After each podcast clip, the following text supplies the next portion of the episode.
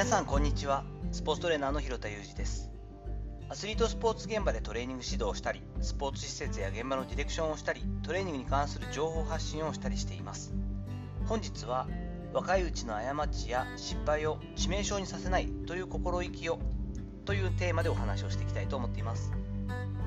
6月10日のニュースになっていたんですけれども新潟市の中学生の十日町の美術館内の作品を破損してしまった修学旅行中ということだと思うんですけれどもというニュースをご存知でしょうか？私は妻の方からその話を聞いてちょっとこのことをよく読んでみてすごく考えさせられたからと言って進めてくれたんですよね。その中のまあいきさつであったり作者の、えー、桑久保亮太さんのコメントというのがとても深いというか考えさせられるものだったのでちょっとまず Yahoo の方の、えっと、記事ですね。URL 貼っておきますのでぜひご覧ください。まあ、子供たちのねやったことは良くないことだけど、まあ、ものだから大丈夫だと。自分はまだあの修復させるだけのあの気力もあるし体力もあるし。それよりももっと気をつけてほしいことがあるんです。ということでですね。なんだか久しぶりに穏やかに次世代を憂う本当の大人の人の対応というのを感じました。そしてなんだか自分に後ろめたいところがあるのかちょっと反省もしました。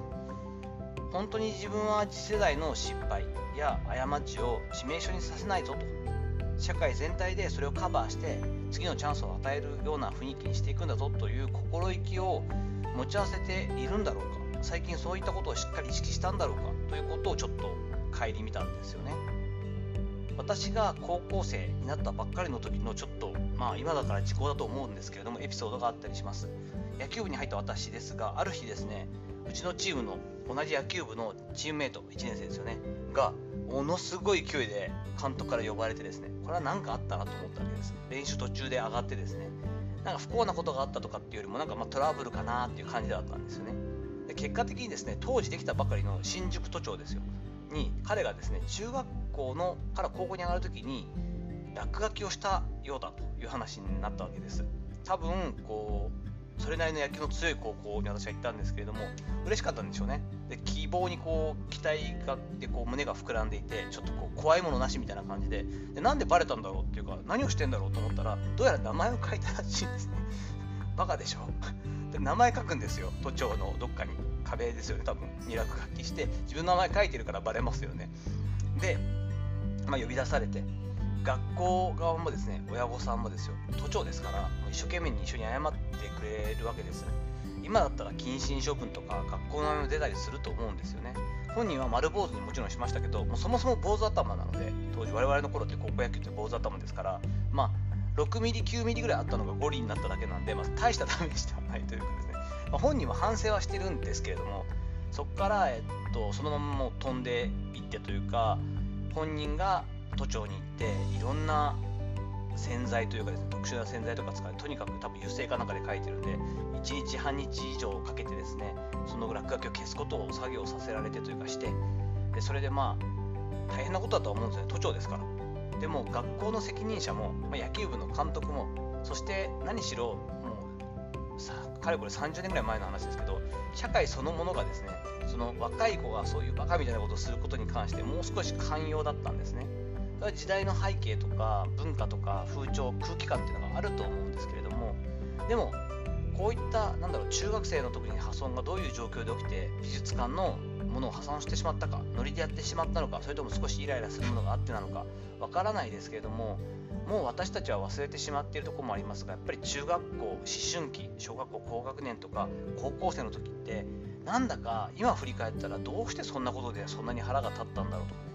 そんなに喧嘩しなきゃいけないことだったんだろうかってことでカーッとなって感情だけじゃなくてもうどうにもならなくなって物に当たってしまったりとか誰かと喧嘩をしてしまったりとか特に男性なんかだとそういった経験って一度や二度はあると思うんですよね。良くないことですしもうただの八つ当たりだったり幼いからこそなんですけれどもでも成長していく過程の中でそういったことって多分一度や二度はみんな経験してるんですよね。もしそれが本当に本当に本当に刑事罰的なね人を誰かこう傷つけて入院させてしまうとかですね、うん、法律的に悪いこと。刑罰になってしまうようなことをやるっていうのはもうそもそも1回目だろうが何だろうダメなんですけれども。でも一度の失敗や過ちもすら許せない。そしてそれをましてやですね SNS とかになってくるとずっと消えなかったりするわけじゃないですか。そういったなんだろうな一度やっちゃったらもうゲームオーバーみたいな世の中にしてはいけないしそう感じさせてはいけないですよね。桑久保さんのツイッターのコメント、えっと、文章で書いてくださってるんですけども、まあ、ちょっと全略はしますけれどもそれよりも重要なのは生徒たちが内なる不満や怒りや欲望をさまざまな違った形で表現できるように支えることです。って言って、まあ、攻略というか後のことも書いてくれてるんですけどこういったセリフをこういった心境を自分自身がやっぱりこう普段から心がけてというか戒めていかないとなかなか自分がね大事に作った作品ですから子供みたいなもののはずなのにこんな対応ができるというのはものすごいことかなとやっぱり思うんですが桑子さんの言葉が本当に深いし今こういう世の中の中で大人がたしなむべきというか痩せ我慢かもしれませんがちょっと心に留めておくべき大人の態度だなと思ったのでぜひお時間がある方は全文を読んでみてほしいと思います。桑久保亮太さんの Twitter の方のその文章が載っているところの URL も貼っておきます。さていかがだったでしょうか？本日は若いうちの過ちや失敗を致命傷にさせないという心意気をという姿勢を込めた話をさせていただきました。本日の話のご意見やご感想などあればレター機能を使ったりコメント欄にお願いいたします。いいねやフォローも引き続きお待ちしております。どうぞよろしくお願いいたします。本日も最後までお聴きいただきありがとうございました。この後も充実した時間をお過ごしください。それではまたお会いしましょう。広田裕二でした。